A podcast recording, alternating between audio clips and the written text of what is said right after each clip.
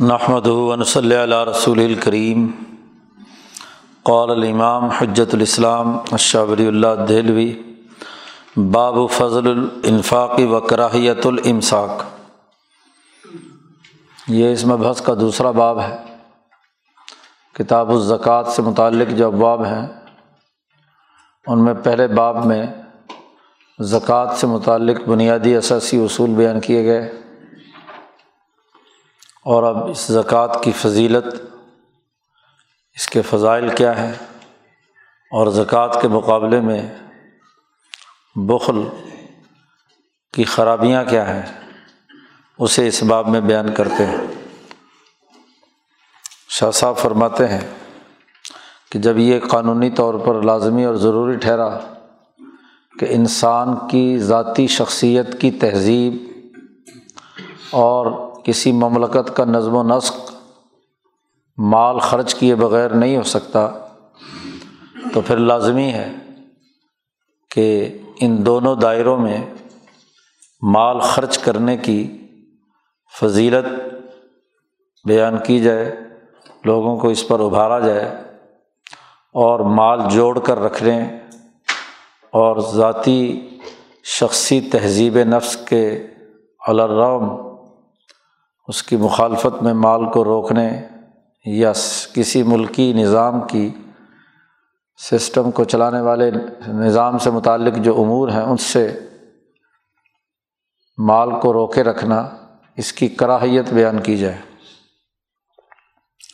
تو شاہ فرماتے ہیں سما مست الحاجت۔ پھر ضرورت پیش آئی دو باتوں کی۔ الا بیانی فضائل الانفاق۔ مال خرچ کرنے کے فضائل کیا ہیں وہ بیان کیے جائیں۔ و ترغیب فی ہی اور اس کے بارے میں جو رغبت نبی اکرم صلی اللہ علیہ وسلم نے بیان فرمائی ہے، اس کو واضح کیا جائے۔ لیکون برغبتاً و ثقافت نفسن تاکہ انسان مال خرچ کرے اپنی دلی رغبت سے اور نفس کی سخاوت سے، بخل کی بنیاد پر نہیں، یا مصیبت سمجھ کر نہیں، فٹیک سمجھ کر نہیں، بلکہ اپنے نفس کی سخاوت اور اپنے آپ کو مہذب بنانے کے نقطۂ نظر سے مال خرچ کرے۔ اور دل کی خوشی بھی ہو، کیونکہ بکیل آدمی کے پاس سے مال تو چلا جاتا ہے، لیکن دل کا بخل دور نہیں ہوتا۔ شاہ صاحب فرماتے ہیں کہ یہ نفس کی سخاوت اور دلی رغبت، یہ زکوٰۃ کی روح ہے۔ زکوٰۃ کا مقصد ہی یہ ہے کہ انسان شخصی طور پر اس میں سخاوت نفس پیدا ہو اور دلی رغبت کے ساتھ مال خرچ کرے۔ اور وبیحا قوام المصلحت راجا الا تہذیب نفس اور یہی سخاوت نفس ہے جو اس مصلحت کو قائم کرتی ہے جس کا تعلق انسان کے تہذیب نفس کے ساتھ ہے۔ پچھلے باب کے شروع میں شاہ صاحب نے بیان کیا تھا کہ جیسے اخبات اللہ اللہ کی طرف رجوع کرنا یہ انسان کے نفس کو مہذب بناتا ہے۔ اس کے بعد سب سے اہم ترین چیز یہ ہے کہ انسان مال خرچ کرے۔ اس لیے اللہ پاک نے عقیم الصلاۃ و آت الزکوٰۃ نماز کے فوراً بعد جس بنیادی فریضے کا ذکر کیا ہے وہ زکوٰۃ کا ہے۔ اور پیچھے یہ بات بھی واضح کر دی گئی تھی کہ زکوٰۃ سے مراد صرف فرض زکوٰۃ ہی نہیں ہے، بلکہ اس کے اندر تمام جو صدقات نافلہ ہیں وہ بھی شامل ہیں۔ یعنی کسی پر اگر زکوٰۃ فرض نہیں بھی ہے تو تب بھی وہ اپنے دل کے جو بخل ہے اس کو دور کرنے کے لیے تھوڑا بہت اپنی مزدوری میں سے، اپنے کاموں میں سے، اپنے مال میں سے، اپنی آمدنی میں سے کچھ نہ کچھ دوسرے غریب انسانوں، محتاج انسانوں کے لیے خرچ کرتا رہے۔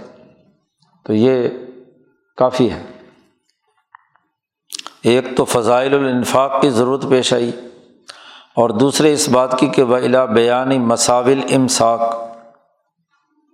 کہ مال کو روکنے کی برائیاں کیا ہیں؟ مساوی برائیوں کو کہتے ہیں، اس کی جمع ہے کہ جو اس کے عیب اور اس کے نقائص اور خرابیاں کیا ہیں، وہ بیان کی جائیں۔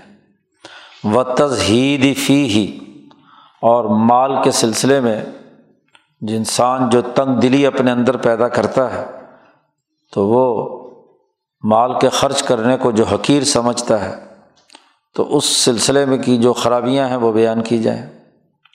عزت شح ہوا مبد تضر مان اور زکوٰۃ اس لیے کہ بخل کا ہونا یہ وہ ابتدائی خرابی ہے جو زکوٰۃ سے روکنے والے کے اندر پیدا ہوتی ہے۔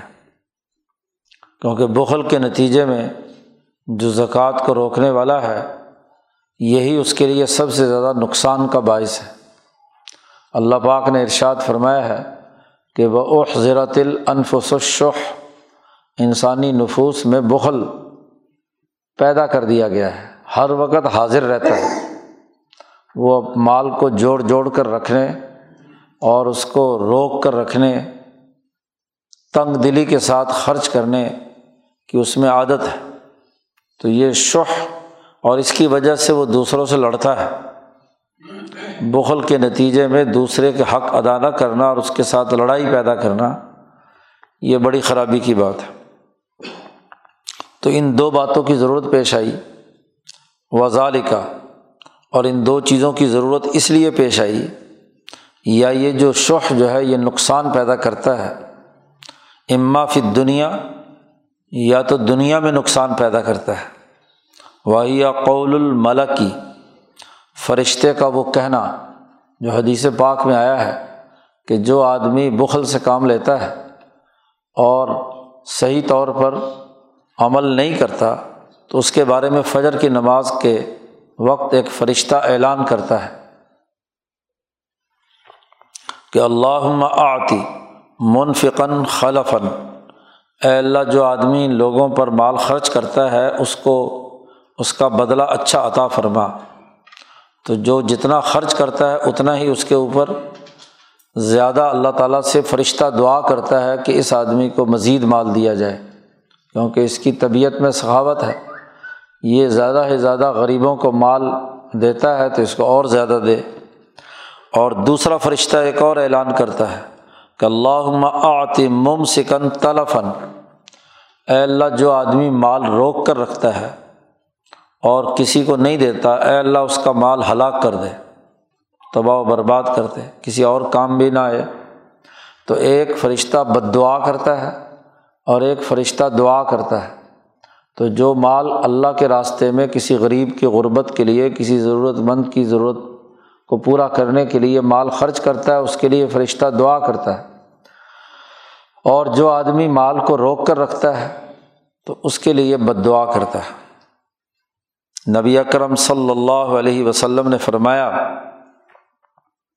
کہ اتقشح بخل سے بچو۔ فعن شح اہل کا من قبل کم اس لیے کہ یہی وہ بخل ہے کہ جس نے تمہارے سے پہلے لوگوں کو ہلاک اور تباہ و برباد کیا۔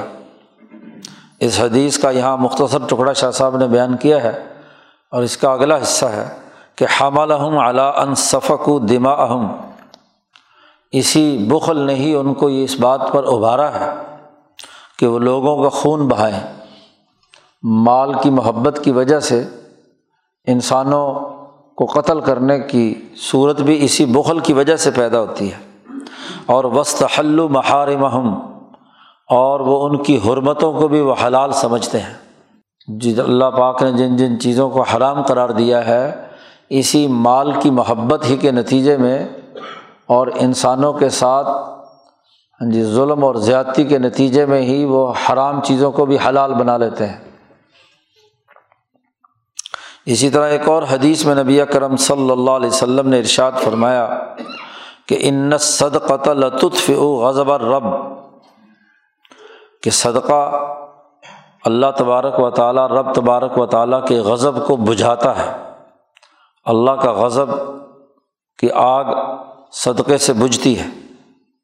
اسی طرح ایک اور حدیث میں نبی کرم صلی اللہ علیہ وسلم نے فرمایا کہ ان صدقہ تطف الخطیہ صدقہ گناہوں کو ایسے ختم کر دیتا ہے بجھا دیتا ہے، جیسے کہ پانی آگ کو بجھا دیتا ہے۔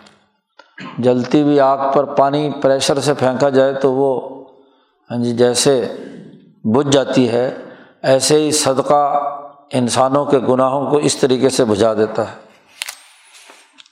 نبی اکرم صلی اللہ علیہ وسلم نے ارشاد فرمایا فعن اللہ یہ تقبل بھی یمین ہی سما یوربی ہا لصاحبی ہا یہ ایک لمبی حدیث ہے کہ جس میں نبی کرم صلی اللہ، اس کا ایک ٹکڑا شاہ صاحب یہاں لائے ہیں۔ یہ حدیث مشکات میں ہے کہ نبی کرم صلی اللہ علیہ وسلم نے فرمایا کہ من تصدق بعدلی تمرتم من کسبی طیبن جس آدمی نے رزق حلال کما کر حرام کی بات نہیں ہو رہی یعنی اس نے پیشہ یا مزدوری کی اور وہ پاکیزہ تھی۔ اس سے جس نے ایک کھجور مزدوری میں حاصل کی تھی، محنت سے حاصل کی تھی، ایک کھجور کے برابر بھی اگر کسی نے صدقہ کیا۔ درمیان میں نبی کرم صلی اللہ علیہ وسلم نے یہ بھی وضاحت فرما دی کہ اللہ تعالیٰ سوائے طیب اور پاکیزہ کے اور کسی چیز کو قبول نہیں کرتا۔ حرام کا مال صدقہ بھی کیا جائے تو اللہ کے یہاں قبول نہیں ہوتا۔ لا يقبل اللہ اللہ طیب اللہ تعالیٰ پاکیزہ چیز ہی کو قبول کرتا ہے۔ تو جو آدمی اپنے پاکیزہ مال میں سے ایک کھجور کے برابر بھی اللہ کے راستے میں خرچ کرتا ہے، تو فعن اللہ یہ اگلا جملہ جو شاہ صاحب نے یہاں نقل کیا فعن اللہ یہ تقبل بھی ہی اللہ تعالیٰ اس صدقے کو اپنے دائیں ہاتھ سے لیتا ہے۔ سما یوربی ہا لصاحبی ہا پھر اس صدقے کی جو ایک کھجور کی مقدار کے برابر ہوتا ہے اس کو خود بڑھاتا ہے یوربی تربیت کرتا ہے یعنی اس کا اضافہ کرتا ہے۔ نبی کرم صلی اللہ علیہ وسلم نے فرمایا، کما یوربی احدکم فلو وہو حتیٰ تکون مصر الجبل۔ جیسے تم میں سے کوئی آدمی اپنے مال کو بڑھاتا ہے ہاں جی اور اس کو مزید نشو و نما اور ترقی دیتا ہے، یہاں تک کہ وہ ایک کھجور جو دیوی ہے، وہ پہاڑ کے برابر ہو جاتی ہے۔ مثل الجبل۔ اسی تناظر میں وہ حدیث ہے جس میں نبی کرم صلی اللہ علیہ وسلم نے فرمایا کہ میرے صحابہ اگر ایک کھجور اللہ کے راستے میں خرچ کریں اور دوسرے لوگ جو ہیں وہ عہد پہاڑ کے برابر بھی صدقہ کریں سونا اور میرے کسی صحابی نے ایک کھجور کے برابر سونا خرچ کیا ہے تو وہ صحابی کا وہ خرچ جو ہے وہ باقی تمام لوگوں کے عہد پہاڑ کے برابر سونا خرچ کرنے سے بھی زیادہ افضل ہے۔ اس کی وجہ یہی ہے کہ وہ ایک اہم ترین مرحلہ تھا جب دین کا انقلاب آ رہا تھا۔ مجاہدے کی زندگی تھی، دنیا بھر کی طاقتیں دشمن تھیں۔ اس موقع پر دین کے غلبے کے لیے مال خرچ کرنا ایک معمولی سا بھی، ایک کھجور کے برابر بھی۔ وہ جس اخلاص اور جس پاکیزہ کمائی سے اس نے خرچ کیا، صحابی رسول نے جس اخلاص کے ساتھ خرچ کیا، وہ دنیا میں کسی امتی کا ویسا اخلاص نہیں ہو سکتا۔ تو اخلاص ہی کی وجہ سے جب اللہ اسے لیتا ہے تو عہد پہاڑ سے بھی بڑا بنا دیتا ہے۔ تو یہ وہ احادیث لائے ہیں کہ جن سے شاہ صاحب نے یہ بات واضح کی ہے کہ یہ جو شہ ہے، یہ انسانی نفس کو بہت زیادہ نقصان پہنچاتا ہے۔ اور شہ اور بخل کو دور کرنے کا راستہ اللہ کے راستے میں مال خرچ کرنا ہے۔ پھر اس کی مزید وضاحت کرتے ہوئے خود شاہ صاحب فرماتے اقول میں یہ بات کہتا ہوں کہ سر و ظال کا اس کا راز یہ ہے کہ ملا اعلیٰ کی دعائیں بنی آدم کے حالت کی اصلاح کے لیے مسلسل ہوتی رہتی ہیں۔ ملا اعلیٰ کے فرشتے ہمیشہ یہ دعا کرتے رہتے ہیں۔ فی اصلاح حال بنی آدم، کہ بنی آدم کی حالت درست ہو جائے۔ اور ورحمت بمن یس فی اصلاح اصلاح المدینہ۔ اور ملا اعلیٰ کی دعائیں، وہ اس کے ساتھ ساتھ ان کی طرف سے رحمت نازل ہوتی ہے ان آدمیوں کے لیے، جو کسی مملکت اور کسی سوسائٹی کی اصلاح کے لیے کام کرتے ہیں۔ فی اصلاحی اصلاح، فی اصلاح المدینہ بیمئی یس آ جس نے جد وجہد اور کوشش کی کسی مملکت اور ریاست کی حالت کو درست کرنے کے لیے اپنے تئیں جد وجہد کی، تو مالا اعلیٰ کی دعائیں اور مالا اعلیٰ کی رحمتیں ان پر نازل ہوتی ہیں۔ او فی تہذیبی نفسی ہی یا اس نے اپنے نفس کو مہذب بنانے کے لیے جد وجہد اور کوشش کی۔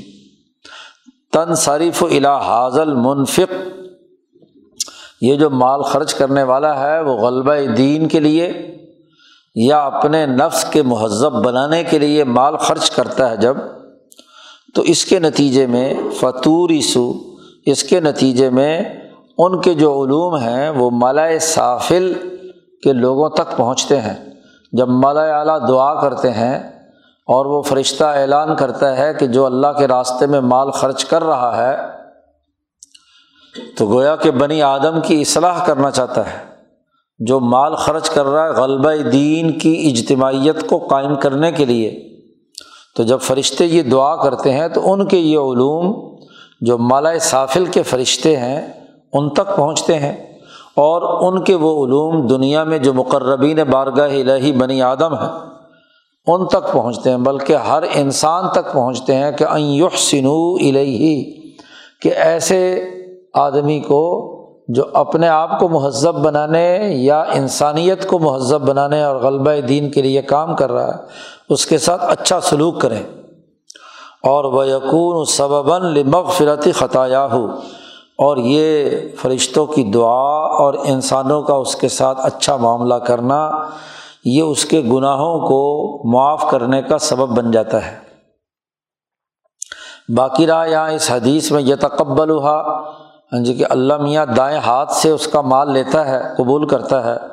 تو معنی یہ تقبل ہوا شاہ صاحب اس کی معنویت بیان کرتے ہیں کہ یہ تقبل ہوا کا جملہ استعمال کیا ہے، حضور صلی اللہ علیہ وسلم نے، اس کا مطلب اور معنی یہ ہے کہ انتمسل صورت العمل فل مثالی منصوبتاً الا صاحب کہ یہ جو عمل اس نے اللہ کے راستے میں مال خرچ کرنے کا کیا، اس کی جو عملی شکل و صورت ہے وہ عالم مثال میں بڑھتی بھی جاتی ہے اور وہ اس انسان کے جس نے مال خرچ کیا ہے، اس کی طرف منسوب رہتی ہے۔ اس کا عمل ہے نا، گو اس نے تھوڑا سا خرچ کیا، ایک گٹھلی کھجور کے برابر خرچ کیا۔ لیکن اس عمل کی نسبت اس کے ساتھ ہے، اس کے ساتھ جتنے اضافے ہوں گے، وہ بھی اسی خرچ کرنے والے کی طرف ہی رہیں گے۔ اور پھر اس کے نتیجے میں فتن سب ہونا بدعوات الملا اعلیٰ اس کے نتیجے میں وہ عمل پختہ ہوتا چلا جائے گا۔ تن سبغ سین کے ساتھ ہے سعود کے ساتھ نہیں ہے۔ تن سابق سبوغ سے ہے۔ کہ وہ عمل مزید رچ ہوتا چلا جائے گا۔ آپ دیکھیے نا، جیسے مثلاً تصویر کے اندر جتنے ڈاٹس زیادہ ہوں، جتنے پکسل زیادہ ہوں، وہ اتنی رچ اور بہت ہی عمدہ تصویر ہوتی ہے۔ جتنے کم ہوں، اتنی بدی ہوتی ہے۔ تو یہ عمل جو چھوٹی سی کھجور کے برابر خرچ کیا، تو جیسے جیسے وہاں بڑھتا جاتا ہے، تو وہ سبوغ پختہ ہوتا چلا جاتا ہے رچ ہوتا چلا جاتا ہے۔ مالا اعلیٰ کی دعاؤں اور اللہ کی جو رحمت اس عمل پر ہوئی ہے، تو اس کی بنیاد پر مزید اس میں اضافہ ہی نہیں، بہت ہی پختگی اور رسوبوغ پیدا ہو جاتا ہے۔ یہ فائدہ تو دنیا میں ہے۔ ہاں جی اگر مال خرچ نہ کرے تو نقصان ہے، اگر خرچ کرے تو یہ فائدے ہیں دنیا میں رہتے ہوئے۔ وفل آخرتی، اگلا دوسری شک کہ یہ جو نقصان پہنچاتا ہے، یہ بخل یا شح آخرت میں اس پر ایک حدیث لائے ہیں، وہ نبی اکرم صلی اللہ علیہ وسلم نے ارشاد فرمایا ہے کہ مامن صاحب ذہبن ولا فضن کوئی سونے کا مالک اور نہ ہی چاندی کا مالک، لا یودی منہا حق کہا جس نے اس کا حق ادا نہیں کیا۔ سونے اور چاندی کے مالکان نے اگر حق ادا نہ کیا تو قیامت کے دن ایسا معاملہ ہوگا کہ صفحت لہو صفائح، اس کے لیے آگ سے اس کی تختیاں بنا کر انہیں آگ سے تپایا جائے گا۔ فعمیہ علیہ فنار جہنم حدیث کے اگلے الفاظ یہ ہیں کہ ایک تو منار شاہ صاحب نے تو یہاں یہ حدیث ہاں جی کا ایک ٹکڑا لے آئے کہ وہ اس کی تختیاں بنائی جائیں گی، سونے اور چاندی کی پتھریاں بنائی جائیں گی۔ وہ جو سونا سنبھال سنبھال کر رکھتے رہے اور چاندی، تو اس کی پتھریاں بنا کر آگ میں تپائی جائیں گی۔ فیق و بہا جمب ہو و جبین ہو و ظہر ہو تو نبی اکرم صلی اللہ علیہ وسلم نے اسی آیت قرآن کے مطابق کہ جو اللہ پاک نے فرمایا کہ اللہ دین یک نظون ذہب الفظت یون فقون فی صبیر اللہ فبشرم عذاب علیم ہاں جی یوم یحما علیہ فی جہنم فتقوا بحا جبا ہم و جنوب ہم و ظہور ہم اسی بات کو نبی اکرم صلی اللہ علیہ وسلم نے فرمایا کہ پھر داغ لگایا جائے گا اس کے پہلوؤں پر، اس کی پیشانی پر، اس کی پشت پر۔ تو آخرت کا نقصان یہ ہے کہ جس نے زکوٰۃ ادا نہیں کی، سونا چاندی جمع کیے رکھا، سرمایہ پرستی کے مرض میں مبتلا رہا، تو اس کے لیے یہ عذاب ہوگا۔ اسی طرح ایک اور حدیث میں نبی کرم صلی اللہ علیہ وسلم نے ارشاد فرمایا کہ وہ مال جو ہے، مسل لہو مالہ یوم القیامہ، قیامت کے دن اس مال کو گنجے سانپ کی شکل دے دی جائے گی۔ وہ دوموئی سانپ اور وہ بھی گنجا۔ شجاعن وہ ایک تو مذکر ہو معنس نہ ہو، اس کو کہتے ہیں۔ اور اقرا، زہریلا اتنا ہو، اتنا زہریلا ہو کہ اس کے سر کے بال بھی ہاں جی اڑ چکے ہوں۔ تو ایسا زہریلا سانپ ہوتا ہے اور پھر وہ پورے وجود کو اس کا جو ایک منہ ہے، وہ اس کے انسان اس سرمایہ دار کے منہ میں ہوگا، وہ یہاں سے ڈنگ مارے گا اور پاؤں تک جائے گا۔ دوسرا منہ اس کے پاؤں میں ہوگا جو وہاں سے ڈنگ مارے گا اور دماغ تک کھولتا ہوا ہاں جی اس پر اثر ہوگا۔ ایسے ہی نبی اکرم صلی اللہ علیہ وسلم نے اونٹ کے بارے میں، گائے کے بارے میں، بکری کے بارے میں بھی اسی طرح کی باتیں ارشاد فرمائی ہیں کہ جس آدمی کے پاس اونٹ تھے اور اس نے اس کی زکوٰۃ نہیں دی جی تو پھر وہ اونٹ جو ہے اس کی گردن پر سوار ہوگا اور وہ شور مچاتا ہوا آئے گا، پورے حشر والوں کو بتائے گا کہ یہ وہ آدمی ہے۔ اب اونٹ بھی کندھے پر لدا ہوا ہو اور وہ شور بھی مچائے کہ اس نے میری زکوٰۃ روکے رکھی۔ ایسے ہی کسی بکریاں چلاتا تھا تو بکریاں زکوٰۃ کے مطابق ہو گئی اور اس میں سے اس نے کوئی مال خرچ نہیں کیا، گائے خرچ نہیں کی، تو وہ، وہی اس کے گندے پر ہوگی اور وہ، وہی آواز نکالے گی۔ شاہ صاحب کہتے ہیں، اقول میں کہتا ہوں اسبب الباعث علا کونی جزا ایمان زکوٰۃ اللہ حاضر صفا یہ جو زکوٰۃ کو روکنے والے کا جو سزا اللہ نے بیان کی ہے اس صفت کے طور پر کہ وہ اس کے کندھے پر سوار ہوگا یا سونے چاندی کو ہی تپا کر اسے داغ دیا جائے گا۔ یہ جو نبی اکرم صلی اللہ علیہ وسلم نے بیان فرمایا ہے، اس کے سبب دو ہیں، دو باتیں ہیں شعی آنی نمبر ایک احادہما اصل ایک تو اصل ہے، اور وسانی کل موقع لہو۔ اور دوسرا سبب جو ہے، وہ ایسا ہی ہے گیا کہ پہلے اصل کو مزید پختہ کر دیا گیا۔ ان دونوں کی تفصیل شاہ صاحب آگے بیان کرتے ہیں وزال کا شاہ صاحب نے اس بات کو سمجھانے کے لیے چار مثالیں دی ہیں اور عام فہم مثالیں ہیں۔ جس کو وہ سمجھ میں آ گئی تو یہ بات بھی سمجھ میں آ جائے گی۔ شاہ صاحب کہتے ہیں، دیکھو، اور چار طرح کی ذہنیت کے انسان ہوتے ہیں۔ کچھ ہاں جی ریاضی اور حساب کتاب کے ماہر ہوتے ہیں۔ ان کا دماغ ہر وقت کیلکولیشن میں ہاں جی لگا رہتا ہے۔ تو ان کے لیے مثال بیان کی ہے۔ کما انس صورت ذہنیہ تجلیب صورتاً اخرا کا سلسلہ احادیث نفس الجالبی بازوحا بازن جیسے انسان کی کسی کے دماغ میں کوئی تصویر ذہنی صورت آتی ہے، جیسے شیخ چلی کو آتی تھی کہ ایک صورت آئی اور اس سے ریلیٹڈ کوئی اور صورت تھی، وہاں پہنچ گیا، وہاں سے چھلانگ ماری تو اس سے اگلی۔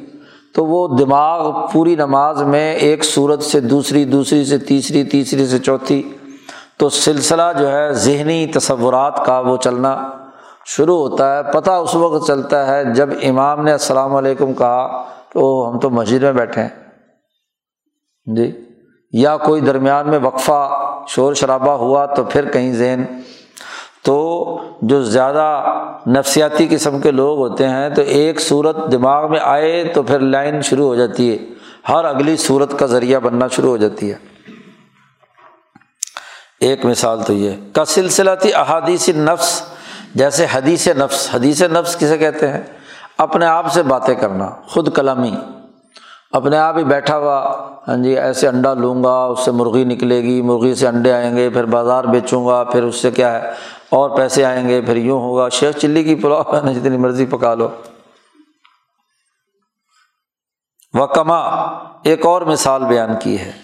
شاہ صاحب کہتے ہیں، جیسے دیکھو، ایک آدمی کوئی ایسی صورت جو متضائف ہے، جس میں نسبت تضائف ہے دو چیزوں میں۔ ذہن میں جب ایک آئے گی تو دوسری ضرور آئے گی۔ جی یستدعی حضور صورت متضائف آخر۔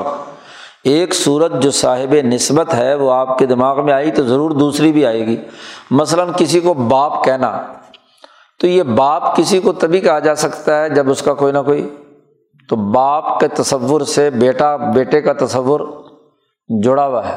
اور اگر کسی کو بیٹا کہا جائے تو اس کا مطلب یہ ہے کہ اس کا کوئی نہ کوئی باپ ضرور تو ان دو نسبتوں کو کہتے ہیں، ایک دوسرے کے ساتھ نسبت تضائف کہ ایک دوسرے سے جڑی ہوئی ہیں، باپ باپ نہیں ہو سکتا جب تک کہ اس کا بیٹا نہ ہو، اور بیٹا بیٹا نہیں ہو سکتا جب تک اس کا کوئی باپ نہ ہو۔ کل ابوت بل بنوا۔ دو مثالیں۔ ایک تیسری مثال، جن کے دماغ میں ہر وقت شہوتیں اور خواہشات، لذتوں کے پیچھے دوڑے رہتے ہیں۔ تو شاہ صاحب نے ان کی بھی مثال بیان کر دی، ایک تیسری مثال۔ شاہ صاحب کہتے کما ان امتلا اویت المنی بھی و سورانہ بخاری ہی فلقول فکریہ۔ جیسے کسی آدمی کا جو منی کا برتن ہے، خصیتین ہے، وہ منی سے بھر جائیں جب، اور اس کی قوت فکریہ میں اس منی کے بخارات دماغ میں چڑھ رہے ہوں، تو ضرور یہ اس انسان کو ابھارتی ہیں ایسی ہاں جی مشاہدات کی طرف جس میں خود بخود عورتوں کی صورتیں دماغ میں آنا شروع ہو جاتی ہیں، فی الحلمی جنسی اشتیاق کی وجہ سے۔ لیکن اگر ایک آدمی ویسے ہی ناکارہ ہے، جس کے خصیت نہیں خراب کر دیے گئے، تو اس بیچارے کو عورتوں کا کیا خیال آئے گا؟ لیکن جس کے اندر یہ تمام چیزیں، کیفیتیں موجود ہیں، تو یہ ایک وقت کے بعد اس کے دماغ میں عورتوں کی تصویریں بننا شروع ہو جاتی ہیں۔ کیونکہ اس کا غلبہ ہے، تو وہ غلبہ جو ہے وہ ہاں جی اسے اپنا برتن خالی کرنا ہے تو اسے چاہیے کہ کیا نام ہے، کوئی نہ کوئی کسی عورت سے تعلق قائم کرے۔ تو جیسے یہ ایک سلسلہ فکر جڑتا ہے ایک دوسرے کے ساتھ۔ ایک تیسری بھی مثال دی شاہ صاحب نے، کما ان امتلال اویتی بخار ظلمانی کہ کسی انسان کے جو ہاں جی دماغ ہے، اس کے اندر کوئی ظلمانی ہاں جی خرابی قسم کے بخارات دماغ کو چڑھ رہے ہیں۔ اور یوہی جو پھر نفسی اس کے نفس میں وہ چیز مختلف ایسی شکلیں، صورتیں اس کے دماغ میں آ رہی ہیں جو بڑی خوفناک ہیں۔ خاص طور پر جو نفسیاتی مریض ہوتے ہیں، ان کے دماغ کا ہی کوئی نہ کوئی پرزہ ہلا ہوا ہوتا ہے کہ میدے کی خرابی سے، کسی جسمانی خرابی کے نتیجے میں ہاں جی کسی نفسیاتی خرابی کے نتیجے میں دماغ میں جب گیس چڑھتی ہے، تو پھر اس کے نتیجے میں اسے خوفناک چیزیں نظر آنا شروع ہوتی ہیں۔ شاہ صاحب نے مثال دی کہ کل فیل ہی مثلاً جیسے ہاتھی، کوئی چیتا، کوئی شیر مجھ پر حملہ آور ہو رہا ہے۔ تو یہ ہاں جی علم نفسیات سے متعلق تقریباً ساری چاروں کی چاروں چیزیں ہیں کہ کوئی ایک صورت آئے تو اگلا سلسلہ شروع ہو جاتا ہے۔ یا وہ صورت جو دو ایک دوسرے سے جڑی ہوئی ہیں، یہ ہر انسان کو بھی آ سکتی ہیں۔ یا شہوتوں کا جو سلسلہ ہے وہ، یا اسی طریقے سے کیا ہے؟ یہ کہ غلط قسم کے خیالات دماغ کے اندر شروع ہو جائیں، بخار ظلمانی تو اس کے نتیجے میں طرح طرح کی خوفناک قسم کی شکلیں نظر آنا شروع ہوتی ہیں۔ خواب میں بھی اور جاگتے ہوئے بھی سمجھتا ہے کہ پتہ نہیں کون مجھ پر حملہ کرنے والا ہے۔ تو شاہ صاحب کہتے ہیں، دیکھو یہ چاروں چیزیں ایک دوسرے سے جڑی ہوئی ہیں۔ شاہ صاحب کہتے فقدال مدارک تک تذیب طبیعتہ ان اضا افیزت قوت مثالیت النفس کہ ایسے ہی وہ آدمی جس کے اندر یہ صلاحیت، اس کے جو حواس ہیں کسی انسان کے، جب وہ طبی طور پر تقاضا کرتے ہیں کہ اس کے نفس پر عالم مثال کی قوتوں کا فیضان ہو، مرنے کے بعد چونکہ انسان کا جسم تو فارغ ہو چکا ہوتا ہے اس کی روئی ہوتی ہے، اس کا نفس ہوتا ہے۔ اور وہ نفس وہاں بہت ہی تیز رفتار اور بہت زیادہ حساس ہوتا ہے۔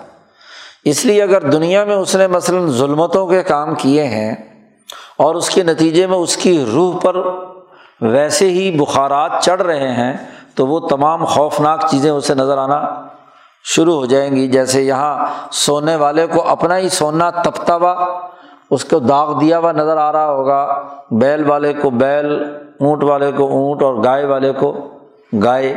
تو یہ تمام چیزیں تقاضا کریں گی کہ اس کے نفس پر قوت مثالیہ کی طرف سے ایک فیضان کیا جائے۔ این تمسل بخلحا بال اموالی ظاہراً سابغن اس کا جو بخل ہے وہ ایک مثالی وجود بن جائے گا۔ وہی مال۔ جی وہی گائے، وہی بیل، وہی بھینس، وہی اونٹ، وہی چاندی، وہی سونا جی اس کے اوپر۔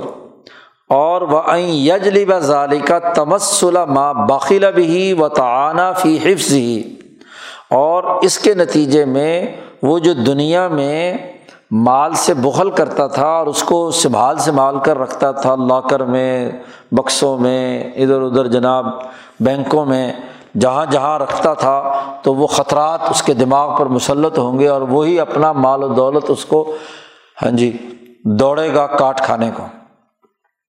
وم طلعت قواہ الفکریہ بھی ایزن ظاہراً سابغن اور اس کی تمام قوائے فکریہ اس بغل کی وجہ سے اسی کی شکل و صورت، خوفناک قسم کی شکل و صورت لی ہوئی ہوگی، بالکل ظاہر بھی اور مکمل سبوک کے ساتھ۔ یت علم من ہو حسب ما جرت سنت اللہ یت علم منہا بزالی کا وہ اس کو اسی طرح تکلیف پہنچائیں گی جیسے اللہ تعالیٰ نے اس کا قانون جاری کیا ہوا ہے کہ اس سے تکلیف پہنچتی ہے۔ مثلاً شیر سامنے کھڑا ہوا ہو اور وہ دھڑوک رہا ہو تو جو اذیت اس سے آپ کو آئے گی، وہی اذیت فرض کیا اگر کسی ہاں جی ایسی تھری ڈی تصویر سے ہو کہ جہاں شیر آپ پر بالکل حملہ آور ہو رہا ہے تو اس سے بھی ویسی اذیت ہوگی کہ نہیں ہوگی؟ خوفناک، خاص طور پر آج کل تو سمجھنا بڑا آسان ہوگا کہ سینماؤں میں جو فلمیں، شلمیں یا ڈرامے شرامے دکھائے جاتے ہیں، اس میں ایسے ایسے خوفناک منظر ہوتے ہیں کہ بندے کو پتہ ہے کہ یہ ڈرامہ ہے، لیکن اس کا پسینہ چھوٹ جاتا ہے، خوف سے پیشاب نکل جاتا ہے۔ تو بالکل اسی طرح شاہ صاحب کہتے ہیں کہ یہ جو عذاب ان کو آئے گا وہاں، یہ جو کیفیت حضور صلی اللہ علیہ وسلم نے بیان کی ہے تو یہ اصل تو یہ ہے، اصل یہ تکلیف ان کو پہنچے گی۔ چنانچہ سونے چاندی سے تو الکئی کی، داغ لگنے کی۔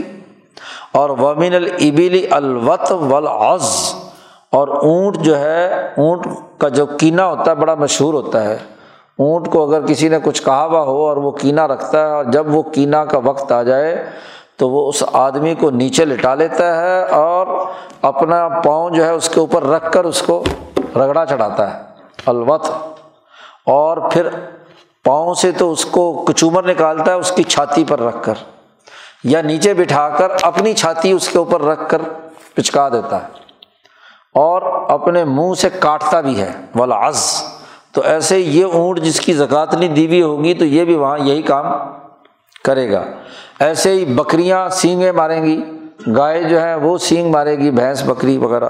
وہ اعلیٰ حاضل قیاس تو اصل شاہ صاحب یہ جو عذاب کی کیفیت نبی کرم صلی اللہ علیہ وسلم نے بیان کی ہے، شاہ صاحب اس کو سمجھانا چاہتے ہیں کہ جیسے ایک صورت دوسری صورت کو کھینچ رہی ہے، تو یہ بخل کی صورت جو ہے، یہ مثالی وجود بن کر ایک ہاں جی سلسلہ شروع ہو جائے گا اور اس کے نتیجے میں اس کو وہی اذیت پہنچے گی جو اذیت حقیقت کے اندر، ظاہر ہے کہ شاہ صاحب نے ایک بڑے اہم سوال کا جواب دے دیا۔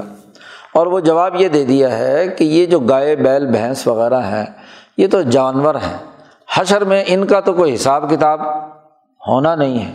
تو جانور تو وہاں ہوں گے نہیں۔ تو یہ جانور اٹھا کر کہاں سے لائے گا؟ یہ بڑا اہم سوال ہے جو مولویوں کو سمجھ نہیں آتا، اور شاہ صاحب کی جب یہ بات سمجھ نہیں آتی تو مولوی فتوے لگاتے ہیں کہ شاہ صاحب عذاب حشریہ کو کیا ہے، نفسیاتی قرار دے رہے ہیں۔ بھائی بات تو سوال دوسری طرف سے ہے کہ جب وہ گائے بیل بھینس وہاں ہے ہی نہیں تو اٹھا کر پھر یہ سونا اور چاندی جو یہاں اس دنیا کے اندر ہے، جب دنیا ہی ساری کی ساری مٹ گئی اور سب کچھ قیامت کے ذریعے سے ریزا ریزا ہو کر سب کچھ کیا ہے پہاڑی روئی کے گالوں کی طرح بن کر ایک نئی ہاں جی دنیا ہوگی، وہ حشر کا میدان تو وہاں سونا آ کہاں سے گیا؟ وہاں چاندی آ کہاں سے گئی کہ جس کو تپا کر لگایا جائے؟ اب یہ وہ عقلی سوال تھے جو اوقلا کرتے ہیں۔ اور یہاں مولوی دم ساتھ جاتے ہیں، لیکن شاہ صاحب نے مسئلے کا حل بیان کیا ہے کہ بھائی یہ وہاں صورت حال یہ ہے کہ یہ جو بخل کی کیفیت ہے، وہاں ایک مثالی وجود کے طور پر آئے گی اور وہ اتنی یعنی اس کی جو صورت ہوگی اتنی شدت کی ہوگی جیسا کہ آپ بالکل ہاں جی اپنے سامنے اس کو چیتے کو، اونٹ کو چیرتے پھاڑتے ہوئے دیکھ رہے ہیں۔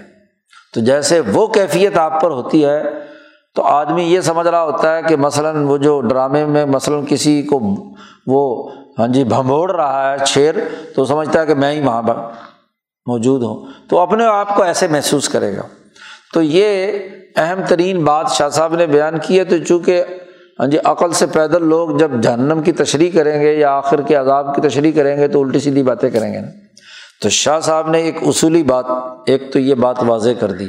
پیچھے گزرا تھا، پہلے مبحث میں دوسرے مجازات کے مبحث میں وقائے حشیہ وہاں اجمال بیات کی تھی، یہاں شاہ صاحب نے اس کی مزید تفصیل بیان کر دی۔ اور دوسری بات یہ ہے، کل موقع والی جو ہے کہ دوسرا سبب جو ہے اگلا، وہ یہ ہے کہ لمہ کان الملا اعلیٰ جب مالا اعلیٰ کو اس بات کا علم ہوگا کہ اس آدمی نے یہ بخل کیا ہے، یہ خرابی کی ہے۔ اور اتنا مال اس کے پاس آ گیا ہے کہ ون عقد فیم وجوب الزکوٰۃ علیہم کہ ان پر زکوٰۃ واجب ہو چکی ہے۔ تو تمسل عندہم تعز نفوس البشریہ بہا انسانی نفوس کی جو تکلیف پہنچانے کا عمل ہے، وہ اس ملائے اعلیٰ تک پہنچتا ہے۔ تو کانا دال کا معدن لی فیضانی حاضی سورہ فی موتن الحشر۔ تو حشر کے میدان میں یہ ملا اعلیٰ اس کو اسی طرح کی سزا دینے کا فیضان کرے گا۔ تو یہ گویا کہ مزید پکا ہو جائے گا۔ ہاں جی تو یہ دونوں چیزیں مل کر اس کو اس طرح کے عذاب کا سبب بنیں گی۔ باقی رہا اس حدیث کے، چونکہ پہلے بھی جیسے یہ تقبل ہوا کی تشریح بیان کی تھی، یہاں لفظ صفائح آیا ہے اور شجاعن آیا ہے۔ تو اس میں شاہ صاحب فرماتے ہیں ولفرق بین تبسل ہی شجاعن و تبسل ہی صفائح۔ سونے چاندی کو تو کہا ہے نا کہ وہ پتریاں بنائی جائیں گی، تختیاں ہوں گی اور اس کو مال جو دوسرا بیان کیا ہے، اس کا دوسرے الویت میں شجاعن اقرا آیا، گنجا سام بنے گا۔ ان دونوں کا فرق کیوں ہے؟ مال وہ بھی ہے، مال وہ بھی ہے۔ ظاہر ہے اس زمانے میں یہ کاغذی نوٹ شوٹ تو ہوتے نہیں تو اسی وہ بھی سونا چاندی کا ہی مال ہوتا تھا۔ تو خالی سونا چاندی ہو تو اسے پتھری بنایا جائے گا۔ اور اگر مال یعنی کرنسی جس کے اوپر ٹھپا لگا کر جاری ہونے والا ہے، اس کو گنجا سانپ قرار دیا ہے۔ تو دو الگ الگ باتیں نبی اکرم صلی اللہ علیہ وسلم نے بیان فرمائی ہیں۔ تو شاہ صاحب دونوں کی الگ الگ وضاحت کرتے ہیں دونوں حدیثوں کی کہ ان الاول فیما یغلب علیہ حب المالی اجمالن جو گنجا سانپ بنانے والی بات ہے، اس کا تعلق تو مال کی محبت جس میں اجمالی طور پر اگر ہوگی، تو اس کے لیے تو وہ کیا ہے؟ گنجے سانپ کی مثال دی ہے۔ اور وہ تمسلی فی نفس ہی صورت المالی شعین واحد اس کے نفس میں وہ چیز متمثل ہوگی ایک خاص شکل میں۔ اور وہ تتمسل و احاطہ بن نفسی تتوقن اور وہی جو مال ہے اس کا، وہ گویا کہ سانپ کی طرح اس کو توق ہاں جی لپٹتا چلا جائے گا اس کے پورے وجود پر۔ اور نفس کو جو تکلیف پہنچے گی وہ اس سانپ کے ڈسنے کے اس زہر سے ہوگی، زہر میں جو رکھی گئی ہے اکثر غایات انتہا درجے میں۔ یعنی کسی آدمی میں حب مال اجمالی طور پر اگر ہے، تو پھر تو یہ بات ہے جو ڈسنے والی بات کہی ہے۔ اور دوسری کا تعلق وہ ہے کہ فیما یغلب علیہ حب الدراہم و دنانیر بھی آ یعنی مطلق مال کی محبت ہے تو شجان اقرا کی بات بیان کی ہے نبی اکرم صلی اللہ علیہ وسلم نے۔ اور اگر کیا ہے خاص کوئی پیسے اس نے تھیلی رکھی ہوئی ہے، بس ہر وقت ان کو دیکھتا رہتا ہے۔ خاص سونے چاندی کی ایک تھیلی یا درہم و دنانیر جو ہے، اس کے ساتھ محبت ہے یعنی اس کو کہیں بھی جانے نہیں دیتا۔ جی بس اسی کو دیکھتا رہتا ہے۔ یا سونے کی اینٹیں لے کر جمع کی ہوئی ہیں، چاندی کی اینٹیں لے کر جمع کی ہوئی ہیں، تو بس روزانہ کھڑکی کھولتا ہے، دیکھ لیتا ہے کہ اینٹیں رکھی ہیں کہ نہیں رکھی۔ تو جس کو خاص کسی مال سے محبت ہے، وہاں اس کو پتھری بنا کر تپایا جائے گا۔ یعنی اس کی گویا کہ سرمایہ پرستی بڑی عروج پر ہے۔ دوسرا یہ کہ حب مال تو ہے، مال بہت زیادہ ہے، لیکن وہ سونا چاندی گردش میں بھی ہے۔ روپے سے کیا ہے؟ سو روپیہ بنانے کے چکر میں ہے۔ ویتعانہ فی حفظ اور خاص سونے چاندی کے جو پیسے ہیں ان کو حفاظت کرتا ہے۔ اور اس کی تمام قوت فکریہ، اس کی سونے چاندی کی چمک دمک اور اس کی شکل و صورت کے اندر فکس ہو چکی ہیں۔ فتمسلو تلک سور یہ صورتیں تتمسلو کاملتاً، تامتاً ملمتاً مکمل اور کامل شکل میں آ کر اس کو اذیت پہنچائیں گی اور تکلیف پہنچائیں گی۔ یہاں تک تو اصولی بات شاہ صاحب نے بیان کر دی اور اب یہاں سے احادیث بیان کرتے ہیں، روایات البابی و اسرارحا نمبر ایک، پہلی حدیث بیان کی ہے۔ نبی اکرم صلی اللہ علیہ وسلم نے فرمایا کہ اسخی و قریب من اللہ۔ جو سخی ہے وہ اللہ کے بہت قریب ہوتا ہے۔ قریب من الجنہ۔ جنت کے بھی قریب ہے۔ قریب من الناس۔ انسانیت کے بھی قریب ہے۔ بعید من النار، جہنم سے بہت دور ہے۔ ول بکیل بعید من اللہ بکیل آدمی اللہ سے بہت دور ہے، جنت سے بہت دور ہے، انسانیت سے بہت دور ہے، اور قریب من النار، جہنم کے قریب ہے۔ اور نبی اکرم صلی اللہ علیہ وسلم نے فرمایا، والا جاہل سخی احب الا من عابدن بخیل۔ ایک جاہل آدمی ہو اور سخی ہو، تو اللہ کو وہ زیادہ پسندیدہ ہے۔ اس بندے سے جو عبادت گزار تو بہت ہو، لیکن سرمایہ پرست ہو، بخیل ہو۔ اللہ کی بڑی عبادت کرتا ہے، لیکن مٹھی کھولنے کے لیے تیار نہیں ہے۔ کیونکہ عبادت تو بغیر مال خرچ کیے اس کے اندر تہذیب نفس کی صلاحیت ہی نہیں پیدا ہوتی۔ تو جتنے عبادت گزار ہوں اور بکیل ہوں تو وہ اللہ کو اتنے پسندیدہ نہیں، جتنے پسندیدہ وہ ہے جو جاہل ہو، لیکن سخی ہو۔ دل کا سخی ہو، لوگوں پر مال خرچ کرتا ہو۔ شاہ صاحب اس کے تین بنیادی فائدے بیان کرتے ہیں، اس کی تشریح کرتے ہوئے۔ اقول، میں کہتا ہوں کہ قربت و من اللہ۔ یہاں لفظ آیا ہے کہ سخی اللہ کے قریب ہے۔ اس کا مطلب کیا ہے؟ شاہ صاحب کہتے اس کا مطلب کون ہو مستعدن لما عرفت ہی ایسا آدمی اللہ کی معرفت کی پوری پوری استعداد رکھتا ہے۔ لوگ معرفت خدا بندی کی بات کرتے ہیں تو سخاوت کے بغیر معرفت حاصل نہیں ہوتی۔ وہ کشف الحجاب انہ اللہ تبارک و تعالیٰ کے راستے کے جو حجابات ہیں، وہ اس مال کے خرچ کرنے سے کھل جاتے ہیں۔ و قرب ہو من الجنا اور فرمایا کہ جنت کے قریب ہے۔ تو اس کا مطلب یہ ہے کہ این یقون مستعدن اس میں یہ استعداد پیدا ہو گئی کہ بتر حیات الخصیصہ وہ پست قسم کی حالتیں دور ہو جائیں گی جو ملکیت کے منافی ہیں۔ کیوں؟ اس لیے کہ وہ بہیمیت جو ملکیت کے رنگ سے رنگی ہوئی ہو، اس سخاوت کی وجہ سے وہ مزید رنگ جاتی رنگی جاتی ہے۔ گویا کہ اس نے ملکیت کی عادت اپنا لی، کیونکہ ملکیت کا بنیادی وصف ہے سخاوت۔ اور جہاں تک یہ فرمایا رسول اللہ صلی اللہ علیہ وسلم نے کہ وہ انسانیت کے بھی قریب ہے، تو شاہ صاحب فرماتے ہیں، اس کا مطلب یہ ہے کہ انسان سخی آدمی سے محبت کرتے ہیں۔ این یحبو ہو ولا یوناقشو ہو اس سے جھگڑتے نہیں ہیں۔ لوگوں میں عزت و احترام سے دیکھا جاتا ہے وہ آدمی جو لوگوں کے لیے مال خرچ کرتا ہے۔ اس لیے کہ اصل المناقشہ، جھگڑے کی اصل بنیاد تو بخل ہے۔ وہ شہ جی۔ اور شہ جو ہے، یہ کیا ہے؟ انسانوں کو تباہ کر دیتی ہے۔ یہی نبی اکرم صلی اللہ علیہ وسلم کی اس حدیث کا مطلب ہے کہ جو پہلے بھی یہ گزر چکی ہے، اس کا ایک ٹکڑا کہ شہ جو ہے، بخل، اس نے تم سے پہلی قوموں کو ہلاک کر دیا۔ اور ان کو ابھارا کہ وہ لوگوں کا خون بہائیں اور لوگوں کی محارم کو حلال سمجھیں۔ تو جب وہ لوگوں کا خون نہیں بہائے گا، انسانیت کی حفاظت کریں گے، ان کے لیے مال خرچ کریں گے، تو لوگ ان سے محبت کریں گے۔ باقی رہی اس حدیث میں یہ فرمایا کہ جاہل زیادہ محبوب ہے اللہ کو جو سخی ہو۔ تو عابد وکیل سے تو اس کا مطلب یہ ہے کہ لنت طبیعت تھا اس لیے کہ جب طبیعت کے اندر کسی چیز کے اندر کے حوالے سے سماہت پیدا ہو جاتی ہے، تو سمیع النفس انسان جو ہے کانا عتم وہ زیادہ کامل اور زیادہ بہتر ہوتا ہے اس آدمی سے جو بالجبر اپنے آپ کو کیا ہے، عبادت پر اکسا رہا ہے۔ بکیل آدمی اگر عبادت کر رہا ہے تو فٹیک سمجھ کر کر رہا ہے نا کہ بھائی لوگ کیا کہیں گے، لوگ نماز پڑھو، عبادت کرو۔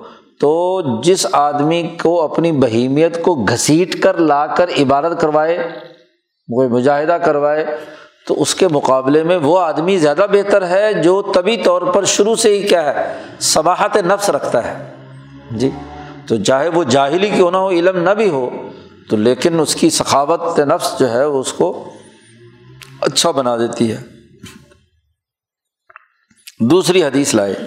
نبی اکرم صلی اللہ علیہ وسلم نے فرمایا کہ مسل البقیل والمتصدق، بخل کرنے والا اور اللہ کے راستے میں مال خرچ کرنے والے کی مثال دو آدمیوں کی طرح ہے کمسل رجولینی علیہما جنتانی، ان کے اوپر دو ذرا انہوں نے پہن رکھی ہیں۔